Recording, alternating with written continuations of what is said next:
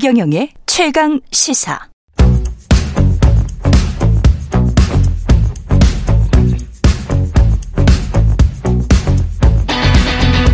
심리로 들여다보는 세상 이야기. 뉴스는 십니다. 네, 정치, 경제, 사회 등 우리 사회 다양한 이슈를 심리학적 관점에서 풀어보는 시간입니다. 뉴스는 십니다. 김경일 아주대학교 심리학과 교수 나와 계십니다. 안녕하세요. 네, 안녕하세요. 예. 국정감사 뉴스 뭐 이렇게 보면 질문 많이 하지 않습니까? 질문. 네, 네, 네. 의원들이 질문하고 참고인과 증인들이 대답을 하는데 주로 이제 질문만 들려요. 질문만 들리는데 그래서 이제 준비한 주제가 질문 잘하는 법. 네, 네. 어떻게 질문해야 원하는 답을 얻을 수 있을까? 이거는 사실 기업에 경영하시는 분들도 그렇고 일반 사실 제가 저 연수를 해 주거든요. 기자 지망생들에게. 음, 음, 음. 그래서 인터뷰하는 법 같은 걸 가르쳐요. 저도 사실은 배웠었고. 예, 그래서 아주 재미있을 것 같습니다. 여러분들한테 도움이 될 것 같은데 네. 저한테도 좀 도움을 좀 주시고요. 국정감사 같은 공식적 자리이잖아요. 청문회. 이 공식적 자리에서 자기가 질문해서 뭔가 답을 얻어야 되지 않습니까? 네, 네. 어떻게 질문을 해야 효과적입니까? 일단. 뭐 어, 국정감사 보면서 많은 분들이 좀 답답하시고 좀 답답해요. 네, 네. 네. 약간 이게 정말 네. 답답한 진 경우가 많잖아요. 예. 그 저는 그런 느낌 많이 받아요. 모든 그 어, 분들이 그러시진 않지만 그런 답답함을 느낄 때마다 예. 드는 생각은 아 우리나라의 많은 분들이 어, 질문도 안 해보고 답도 안 해본 분들이 예, 그리고 오로지 자기 얘기만 한 분들이 앉아서 어, 질문할 줄 모르고 답할 줄 모르는 분들. 그러니까 양쪽 다 똑, 이게 참 양비론으로 가면 안 되는데. 아니 그 네, 그 네. 말씀 앞에 질문도 안 해보고 답도 안 해본 분들 이 말씀은 정말 네, 좋으신 네, 것 같습니다. 네. 그러니까 예. 질문을 어, 안 받아본 안 받아봤으니 답을 얘기 자기 대답을 얘기한 게 아니라 그냥 자기 얘기를 한 분들 끼리 모여서 맞습니다. 네, 모여서 질문하고 대답을 하니까 예. 어 그러니까 마치 축구 연습 한 번도 안 해본 분들이 축구하고 있는 것 같은 그런 느낌을 자주 봐요. 그러니까 무슨 얘기냐면 야 비유 좋습니다. 네. 축구 연습을 안 해봤는데 축구를 하고 있다. 예. 축구 연습 한 번도 안 해본 축구 한 번도 안 해본 친구들이 예. 갑자기 축구를 하게 되면 예. 공이 오면 손으로 잡아요. 아 그렇죠. 그렇죠. 그러니까 야, 전번 기본적으로 해야 되는 ABC나 원칙을 잘 모르는 분들이 많이 계신 것 같은데 동네 축구에서 축구 경기 한 번도 안 뛰었는데 바로 국가대표가 돼가지고 그렇죠. TV에서 방영이 네, 되고 네. 있는 그런 상황이군요. 지금 네, 이 상황이. 네, 네, 네. 그래서 답답하구나. 사실 그거는 어 기자분들도 한번 흑역사가 하나 있죠. 맞죠? 네네. 2000 예. 오바마 대통령 오바마 대통령. 2010년에 G20 EBS에서. 다큐까지 나왔지 네, 않았어요? 네, 네. 그때 저도 거기서 출, 출연했던 아 그- 그랬습니까? 그러니까 제가 이제 왜 질문하지 않는가라는 건데 기본적으로요. 예. 기본적으로 어, 질문하는 분에만 일단 초점을 맞춰볼게요. 음. 나중에 대답을 어떻게 해야 되는가도 한번 해주세요. 예, 네, 예. 질문이 우리나라에서 왜 없느냐에 대해서 음. 본질적으로 어, 국정감사 같은 특정한 장면을 떠나서 음. 질문을 하는 사람들이 어, 상대방으로 하여금 이해의 책임을 상대방한테 돌리고 자기가 질문을 해요. 자, 이렇게 이렇게 많이 합니다. 이제 선생님들이나 아니면 뭐 기업에서도 어, 사장님들이 막 이렇게 회의 때 얘기를 해요. 그리고 음. 질문하라고 하기 전에 이렇게 얘기합니다. 이해했지? 분명하지? 확실하지? 예. 그리고 난 다음에 질문을 하라 그래요. 근데 본인이 클리어하게 명확하게 질문을 한 게 아닌데. 그렇죠. 그러니까 얘기를 자체를 이해의 책임을 질문을 하면 예. 이해를 못한 사람을 만들고 그렇죠. 질문을 하면은 뭔가가 문제가 있거나 확실하지 않은 사람을 만들어요. 그러니까 그래서 이게 이제 굳이 이뭐 영어식 표현을 굳이 조금 죄송합니다 네. 빌려오자면 그러니까 do you understand라고 이름을 물어봐요. 네. 근데 이게 제가 그 이런 표현을 들은 적이 있어요. Am I clear? 그러니까 이게 뭐냐면 야 내가 그렇죠. 제대로 설명한 거 맞냐? 그렇죠. 그렇죠. 그 말을 많이 쓰죠. 네, 예, 네, 네. 주로. 그래서 이렇게 얘기를 하고 가야 되는데 너 네가 이해했냐고 너 확실하냐고 물어보니까 아, 주체가 다르구나. 그렇죠. 네. 그러니까 이해의 책임을 자기가 좀 져줘야 돼요. 아. 그러니까 이렇게 예를 들자면 아무리 이제 공방이 있어야 되는 그 자리를 하더라도 음. 자 제가 이해한 바로는 이렇게 이렇게 이렇게 됐습니다. 당신도 같은 이해를 네, 하고 네. 계십니까? 제가 맞게 이해한 거가 음. 맞나요? 아니면 제가 이해한 부분은 여기까지인 게 적절하다고 생각하십니까? 그러니까 여기서부터 출발을 해야 돼요. 그래서 같이 규정하고 같이 그쵸. 정의 내리는 그 네, 개념에 관해서 계속 대화를 진정시키는 시켜야 되는데 네, 네. 서로 간에 같은 언어, 단어를 쓰고 있는데 그걸 다른 컨셉으로 지금 생각을 하고 이- 있으면서 계속 대화를 한, 한단 말이죠. 너무 많죠 그런 경우가. 이게, 예. 이게 이제 그 왜 그 눈 떠보니 선진국이라는 책에 박혜웅 소장님이 그러니까 이게 적나라하게 얘기하시는데 저 제가 그 책의 아주 큰 팬 중에 하나인데 팬 예. 중에 하나인데 정의를 내리지 않고 시작을 하니까 맞습니다. 자기 정- 그러니까 뭐에 대한 정의가 없이 시작하니까 아예 다른 길로 계속 가는데 이제 각도가 한 5도만 벌어져도 이제 한 5분이나 10분만 지나면 엄청나게 다르죠. 이 말씀도 굉장히 좀 사실은 제가 강연할 때 정의를 내리지 않고 시작하는 기자들이라는 거를 강연을 제 강연 파트 중에 하나인데 음, 정말 이 중요합니다. 한국 기자들의 특징이에요. 네, 네. 기사 쓸 때도 그렇고 질문할 때도 그렇고 definition이 없어요. 네, 네, 네. 그러니까 그게 예.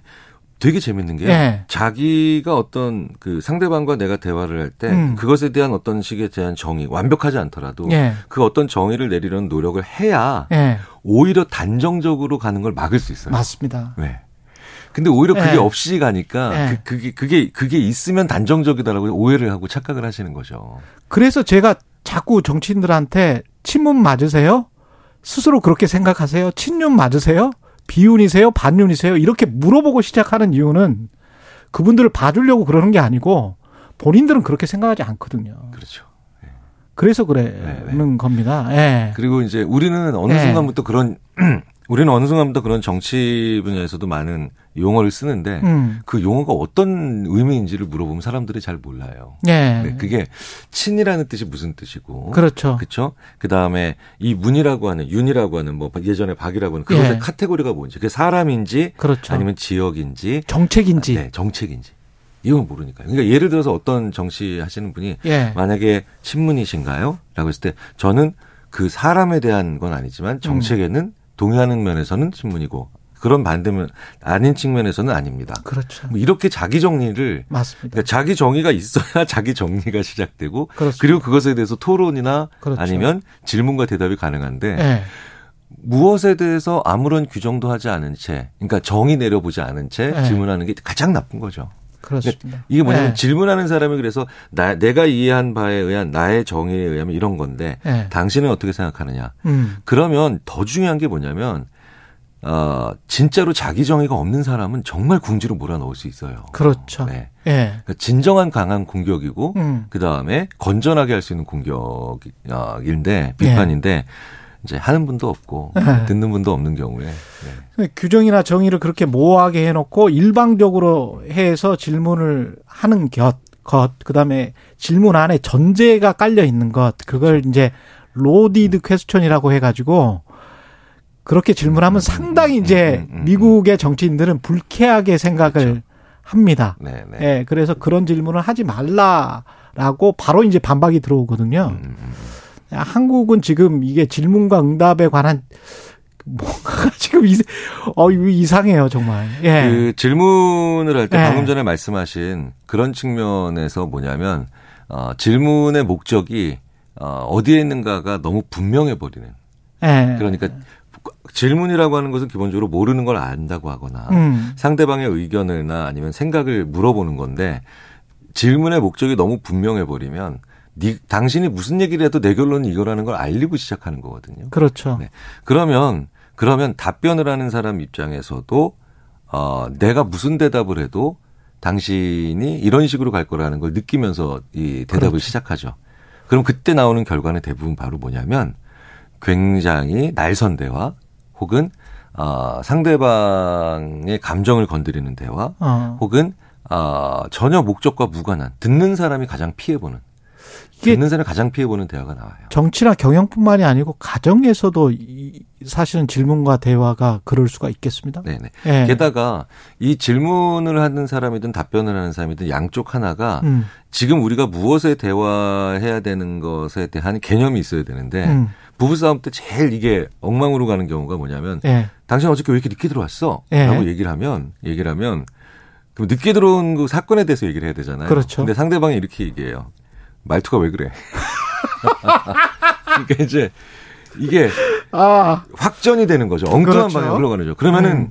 듣는 사람이 예. 당신 말투가 근데 왜 이래라고 하면 여기서 예. 네 말투도 만만치 않거든. 이렇게 나면 안 되죠. 근데 그렇게 가죠. 네. 근데 그러면 네. 너 말투가 왜 이래라고 하면 네. 이제 문제를 비껴나가기 시작하는 벗어나기 시작하는 그런 언사가 나오면 네. 자 그러면 여기서 누군가가 이렇게 얘기해 줘야 돼요. 네. 이거 그 뭐 여기서 내가 말투가 좋, 좋기는 어렵겠죠. 지금 음. 중요한 문제는 우리가 지금 이 얘기를 하고 있는 겁니다. 이 얘기에 예. 집중해 주세요. 아. 사실 이렇게 얘기해야 돼요. 근데 왜 늦게 들어왔어는 이성이지 않습니까? 이성적 질문인데 네네. 네. 말투가 왜 그래? 이거는 감성이잖아요. 네네. 네. 근데 인간이 이성과 감성을 어, 분리해낼 수 있습니까? 어우 쉽지 않죠. 어렵죠. 예. 어, 그렇기 때문에 첫 질문이 음. 첫 질문이 감정에 안 들어가야 되죠. 아, 첫 네, 질문이 네. 감정에 안 들어가야 네, 첫 질문이 감정에 안 들어가야 되죠. 그런데 첫 질문에 이미 감정이 들어가 버리죠. 어, 말투가 왜 그래? 이거는 네. 완전 이제 감정이 섞여 네 있는 거네요. 그러니까 이성과 논리 이성 혹은 이것과 감정이 같이 섞여 있는 질문이 들어가면 네. 상대방은 여기서 감정만 보게 되고 네. 그러니까 말투가 왜 이래라고 해서 이제 전혀 완전히 감정적인 대화가 서로 왔다 갔다 하게 되면 음. 이제 뭐 한 2, 3분 정도 지나면 결국은 뭐 상대방의 품행 음. 뭐 혹은 뭐 자세 뭐 이런 것들로 가게 되고요. 예. 어, 못지않게 중요한 건 더더 중요한 건 이런 질문을 하는 것도 문제지만 음. 자기 답을 정해놓고 들어오는 것도 대단히 안 좋은 그 그렇죠. 자세예요. 예. 네네. 그러니까 왜 우리가 그 특히 음. 정치적인 현장에서 음. 가장 국민들이 답답해 하시는 게 아마 이걸 겁니다. A가 그러니까 어, 질문하시는 분이 A에 대해서 답, 뭐 질문을 했는데 어, 대답하는 사람은 엉뚱하게 뭐 P나 T를 대답하고 계세요. B나 C도 아니고. 예. 그러니까 이 얘기는 뭐냐면 상대방 질문을 안 들었다는 얘기예요. 맞습니다. 질문을 안 듣고 자기 아. 대답할 아. 것만 준비해왔다는 거거든요. 예. 이제 그런 경, 그런 일이 많이 일어나는 경우가 뭐냐면 상대방을 적대시할 때 무조건 나오는 그 그거죠. 그런 그런 것 네, 같습니다. 네, 네, 네. 저도 진행을 하다 보면 두 토론자끼리 싸울 때 서로 가지고 온 것만 네, 이야기를 네, 하지 않습니까? 그거는 또 그 말씀하신 그것과 더불어서 본인의 지지자층에게만 어, 준비한 거더라고요. 음, 음, 그게. 음. 그 이런 제, 제가 예. 그래서 좀 정치와 관련된 다른 부분도 마찬가지인데요. 네. 정치와 관련된 부분의 언어들을 용어들 예. 그리고 그걸 어, 우리가 기사화하는 언론의 언어들 모두 네. 굉장히 순화해야 돼요. 아. 공방전 이거 뭐 전쟁이죠. 전쟁. 호문을 열다. 음. 되게 말도 안 되는 거거든요. 거기에서 전... 이미 감정과 느낌이 그렇죠. 격화되네. 네. 예. 그래서 미국의 기업들이 그리고 예. 유럽의 기업들이 한 2, 30년 전부터 아 경쟁 회사를 누르자. 음. 경쟁 회사를 아, 이기자 이런 걸 그냥 경쟁에서 이기자. 아. 혹은 어 경쟁 어 저기 뭐냐 뭐 다른 그것들을 격퇴하자. 그다음에 분쇄하자 어. 이런 표현을 전부 다 내부적으로 예. 내부적으로 좋은 언어 그리고 좀 더 선한 언어로 바꿨어요. 내부적으로 기업 내부에서 그러니까 어떤 그 기업의 윤리성이 강해지면서 매출이 신장하더라는 거죠. 오히려. 두 마리 토끼를 잡았더라는 거예요. 오히려. 네네. 그러니까 이런 질문 우리가 지금 보면서 답답해지는 그런 질문과 대답이 왔다 갔다 하는 그 현장을 결국은 바로잡으려면 음. 그 현장 직전에 그 한참 전에 내부적으로 좋은 언어를 써야 돼요. 그러니까 언론이 자꾸 전쟁이나 전투를 부추기고 싸움질을 부추기는 쪽에 언어를 사용하는 것도 잘못된 그렇죠. 거겠습니다. 그게 너무나 그러니까 우리는 심지어 예. 외국인 외국인 선수들 있잖아요. 예. 어, 프로스포츠에서는 외국인 선수들을 용병이라고 불렀던 시절도 있어요. 맞습니다, 맞습니다. 네, 이거 되게 저는 프로, 처음에 프로농구에서 그런 그렇죠. 용병 선수, 그러니까 뭐, 뭐 외국인 선수도 아니고 네. 용병 선수라는 건 지금 대리 전쟁하러 온 선수거든요. 그러네요. 그렇죠. 그러니까 네. 이런 표현들이 너무 우리가 뭐 예전에 권위주의적인 뭐 군사주의, 뭐 군사 문화가 없어졌다고 하지만 음. 용어가 너무 군사적이에요. 그렇습니다. 너무 용어가 네. 군사적이에요. 이 언어 자체를 언론에서 먼저 굉장히 자제하셔야 되고요. 정상적인 단어로 돌려놓으셔야 되죠.